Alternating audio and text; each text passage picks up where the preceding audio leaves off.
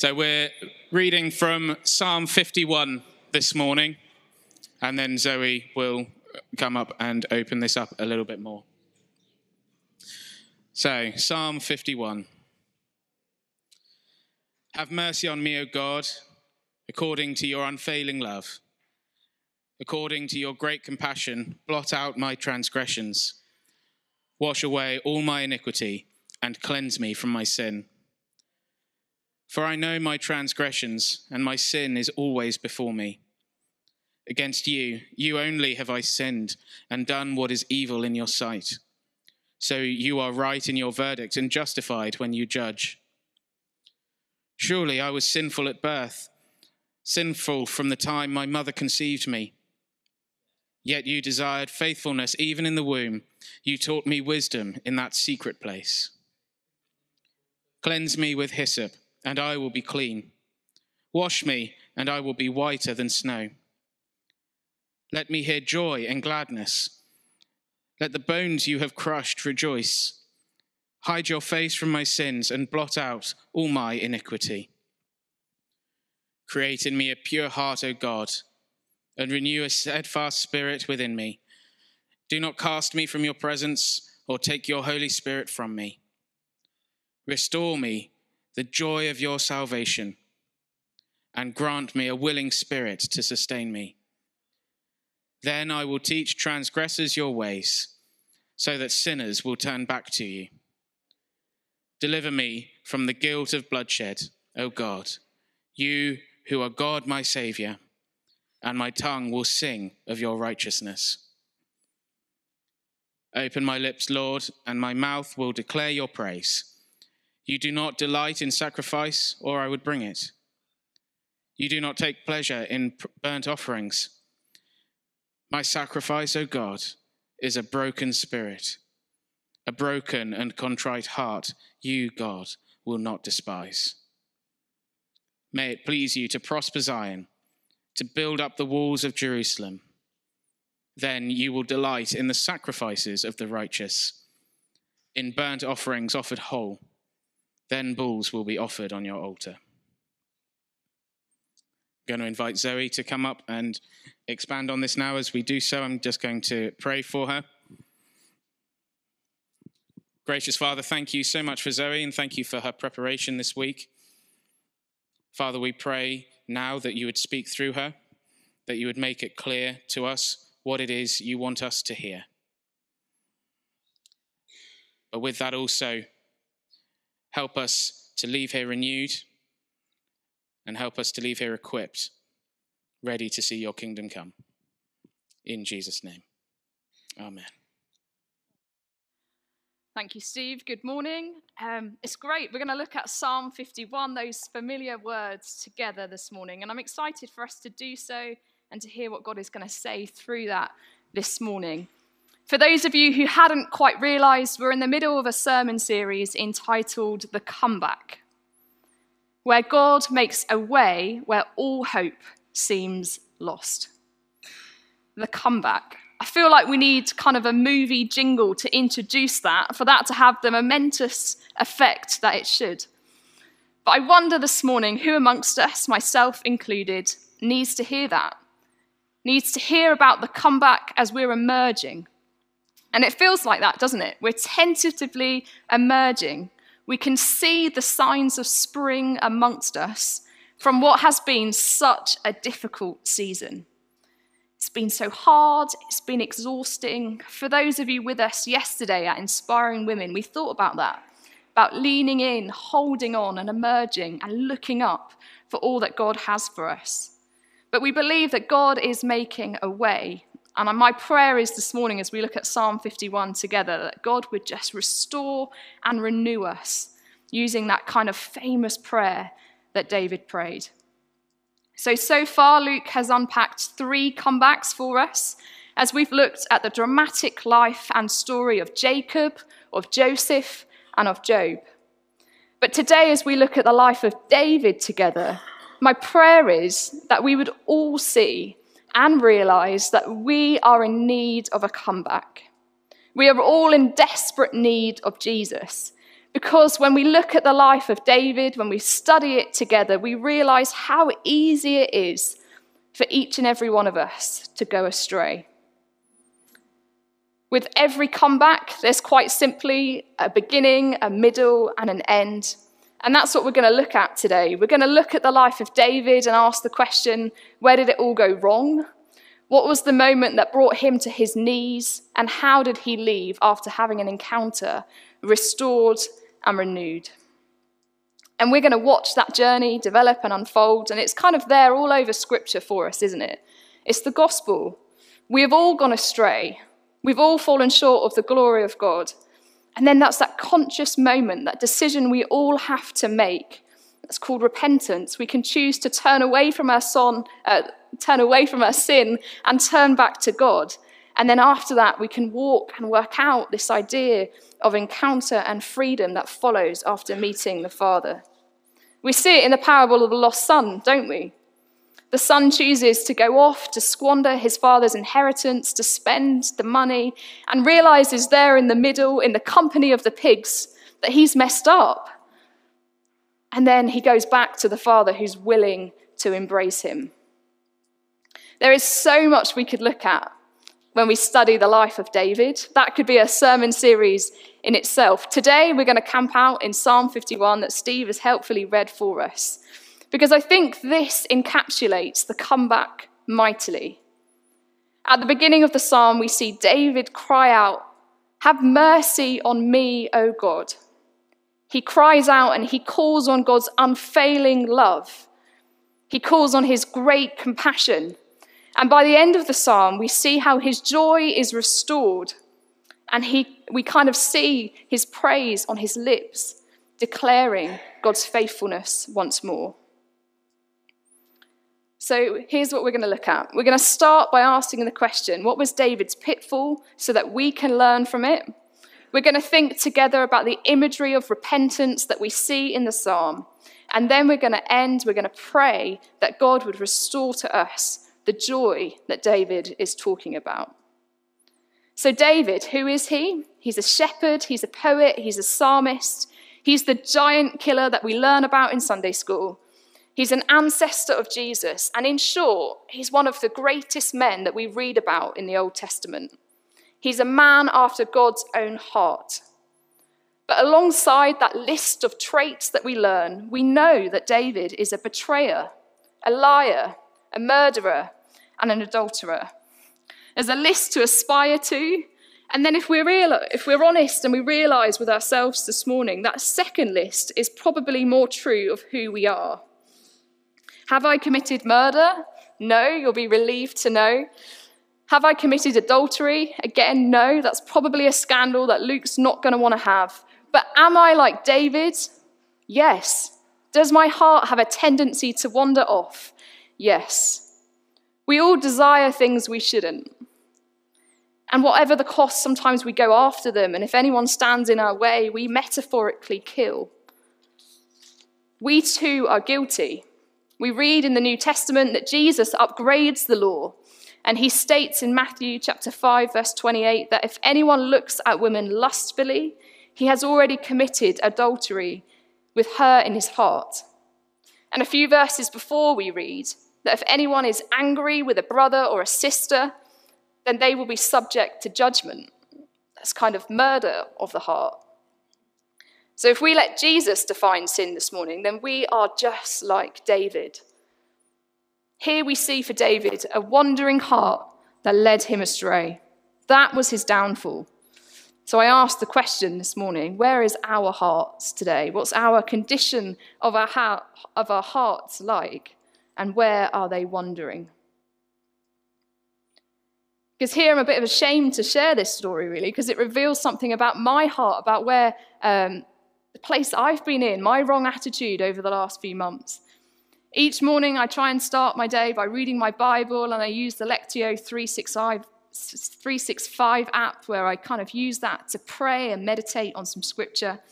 And a few months ago, the app brought out um, an evening thought. So you read it before you go to bed in the evening. And I'm not so disciplined at this, but I try. And when you get to the particular part in this app, you pray uh, and you, call, you kind of reconsider your day, and it's a prayer of confession and holiness.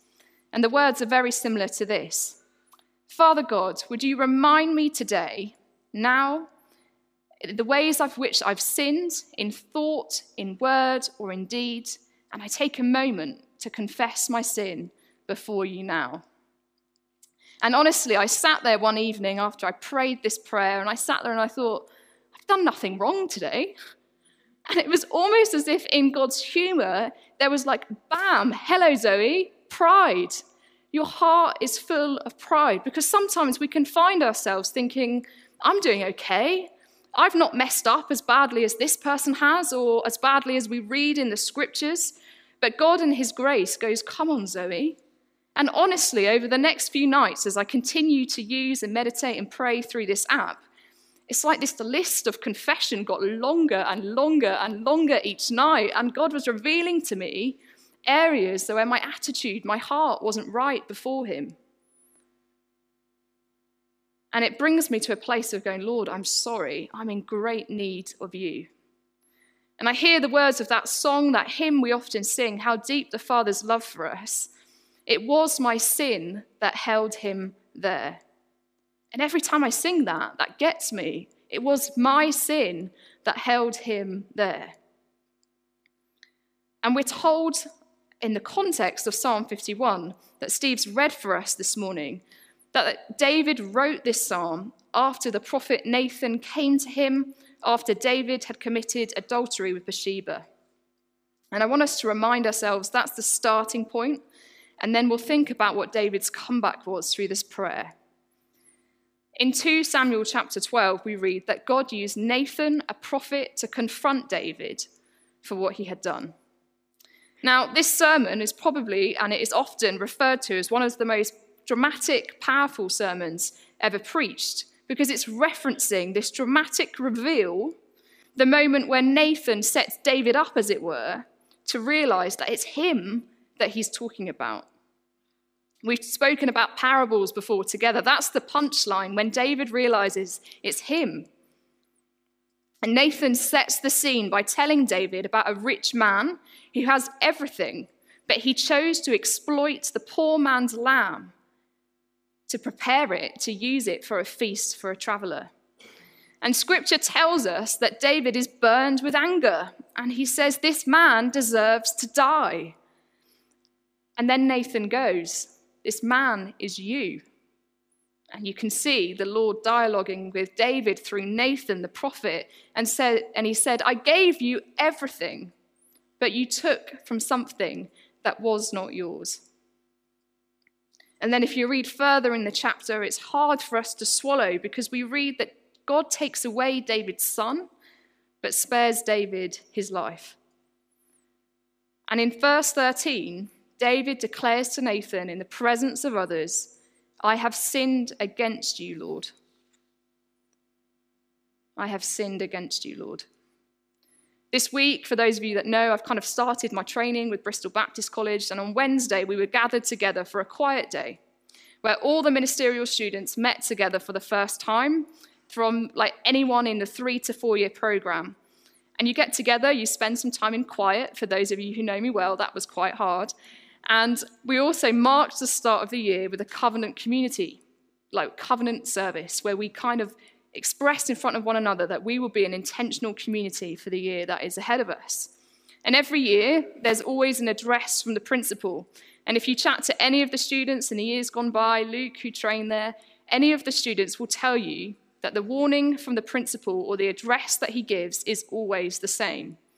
He says he starts this kind of uh, this is the way he chooses to start and warn that year's students because the pitfalls, whether you're training to be in ministry or whether you're just intentionally trying to walk a walk with Jesus, they're the same. And he said to us, Whatever you do, for goodness sake, don't trip up when it comes to power, sex, or money.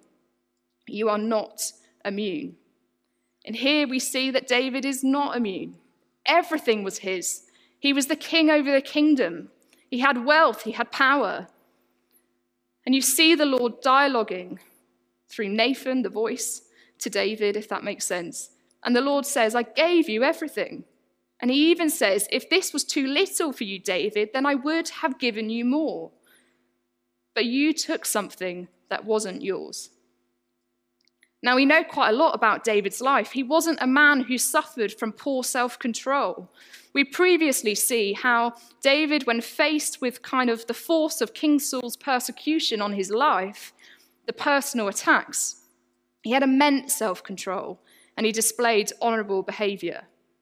But here we see it kind of all go wrong. In 2 Samuel chapter 11, we see how he can't resist Bathsheba's beauty. And his behavior through this incident was just appalling. And in an attempt to cover up her pregnancy and the actions, we kind of get contrasted with another character of Uriah, his integrity towards those that he is in battle with. And we see David, we see the whole thing escalate and David commit murder. And I asked the question do you think David, the king of the kingdom, got up one morning and said, Today I'm going to commit murder? No, you kind of see it. You see how it starts. It starts with a lustful thought, and it escalated and it escalated and it escalated. And we see at the end of 2 Samuel chapter 11 how hard David's heart had become, how hard he had become to his actions. He told his army not to mourn the loss of Uriah and almost said, It's inevitable. This is what happens in war. Sometimes you're going to take a casualty along the way. But no, David was the one who orchestrated his death, who set the whole thing up. And again, this is not like his character. A few chapters before, we see him grieve so deeply for Saul, the man who tried to take his life. Today, we're presented with this escalation of sin that can get out of hands. And we read kind of psychologically how David is trying to justify himself and his actions to escape the inescapable guilt that he was in. So it's with this lens that we learn and read David's cry in Psalm 51 this morning. And this psalm, as I've said already, reveals David's comeback, where we see his absolute confidence in God's forgiveness. And we also see his complete honesty before God about the mess that he found himself in, the horror of his own sin. I want to suggest this morning that kind of step number one in terms of a comeback is us taking that first step of recognizing our own sin, recognizing and being responsible for our own actions. And that's what we can commend David for because he says, I know my transgressions, I know my wrongdoing. My sin is always before me. Against you and you only, Lord, have I sinned and done evil in your sight. And I think that's such a strange thing to say because you read it and you go, it's not just God that you've sinned, so many people were hurt. Uriah died, his wife was widowed. Sin hurts people. I don't need to have to tell you that. But here, David is acknowledging what Tim Keller calls cosmic treason. When we sin, we are consciously saying that we are overthrowing the rule of the one whom we own everything. In other words, we disregard God and we worship ourselves. We can commend David for the realization in this psalm that he was the one to blame. Because how often do we see people playing the blame game? We see it in politics, we see it in our own family lives, we see it in the life of the church. We're quick to blame others, to let ourselves off the hook. We see it in scripture. Adam shifts the blame to Eve. She was the one who made me do it. But here we see David cannot blame anyone else but himself, and that leads him to repent. And here's the middle that I was referring to that kind of point of repentance that he calls out to God how he wants to be cleansed. And I want us to spend a moment thinking about the images that this psalm portrays about forgiveness. David cries out to God to blot out his transgressions. We kind of understand this to mean to literally wipe out writing from a book that was previously there. And it's like David is asking God to use Tipp-Ex. That's how I see it in my head. I don't know about you, if you went through a stage, I certainly did, where I made my mum buy me kind of litres of Tipp-Ex when I started secondary school. As I transitioned from using a pencil to a pen, and it would get messy, I could still see the writing underneath. I'd blot all over it, and it would dry, and it would create this kind of white, gluey mess. But David is asking God to blot out his transgressions. And this tells us something about sin how sin creates a record, a debt, or an offense. is kind of like a justice call for a punishment. And David declared himself, didn't he, that the rich man that was exploiting the poor man should have been put to death. That should have been his punishment. So, how does God blot out David's sin without striking him dead? David asked God to wash away his iniquity, to cleanse him from his sin. David had this awareness within him that there was a stain on his life that nothing under heaven could remove. And that's what I find incredible. David asked God to cleanse him with hyssop and declares that if God does, he will be clean. He'd be whiter than snow. Again, for me, that provokes an image. I can picture snow that's just fallen for the first time, how beautifully white it is. It takes me back to my farming days with the family and how quickly white snow would become so spoiled if you did anything in it. Now, we know hyssop to be a spindly plant that had herbal properties that doubled as a paintbrush in the days of Passover. So they'd use it to paint blood on the doorposts for their lives to be spared. So here David asks God, Do you have hyssop? Do you have a way of making us internally clean? He's saying, God, do you have a lamb to use? Do you have bloodshed to spare for us? And of course, we know the answer to be yes. This foreshadows Jesus to come. How can we pray this psalm today with such confidence the same confidence as David, how can we plead with God for him to wash us whiter than snow? We know in 1 John chapter 1 verse 7 that it's the blood of Jesus that purifies us from all sin. How can our record of wrong be blotted out? It's through Jesus. And how can our life be spared? It's through what Jesus has done on the cross for us. David goes on to plead with God for an inner transformation, for God to do a deep work within him. And I don't know much about medicine, but I don't think you can get a bigger job than heart surgery. And here, this is what David is pleading for God with. In verse 10, we read, Create in me a pure heart, O God. And out of this gloom of utter hopelessness, rises within David a plea for God to create in him a pure heart and renew a right spirit within him. And that's this Hebrew word, reserved the word create, can only be used for a divine function. It has to be operated by God. And this was a task that only God could do. David couldn't create within him a new heart. He knew his heart was what got him there in the first place. Our English language just doesn't do it justice. David doesn't ask for a work of transformation to, to take place within him because he knows by himself he can never fashion up such a change.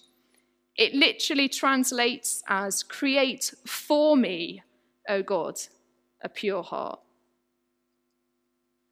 And this, doubled with the prayer, renew a steadfast spirit within me, is almost as if David is praying to God that he take him back. He take him back to his youth, to where his relationship with God was right before. And I wonder, as I was kind of thinking and praying in preparation this week, whether that's any of ourselves today. If we're honest, our prayer is, Take me back, Lord, to where it all began. Take me back to a day when I walked more intimately with you than I do now. Maybe take me back to before this pandemic, or take me back to a day where there wasn't so much trauma or pain in my life. And here today, we have the same invitation as David to plead with God, to pray with God that He would renew and restore His Spirit within you. David continues to plead with God Don't cast me away from your presence. He's tasted and seen God's presence in his life, and he doesn't want to live without it. We know that David was anointed and appointed, and we know that David had seen in his life how Saul was rejected by God, and he didn't want that for himself. And then David prays, Restore to me the joy of my salvation. And here's where I want us to land today and pray that God would do the same for us, that He'd restore us, He'd restore His joy within us. Because here's the comeback David leaves with no guilt. God wants to be close to him. He wants us, he wants to be close to us to experience his fullness, his presence, his joy, his abundant life. At the end of the psalm, we're left with the familiar image of David again, of him kind of dancing undignified before the Lord. We don't get the image that he is shamed by his wrongdoings. We don't get the image of him kind of hanging in guilt. Yes, David still had earthly consequences to face for his sin, for his action, but his joy of his relationship with God was restored once more.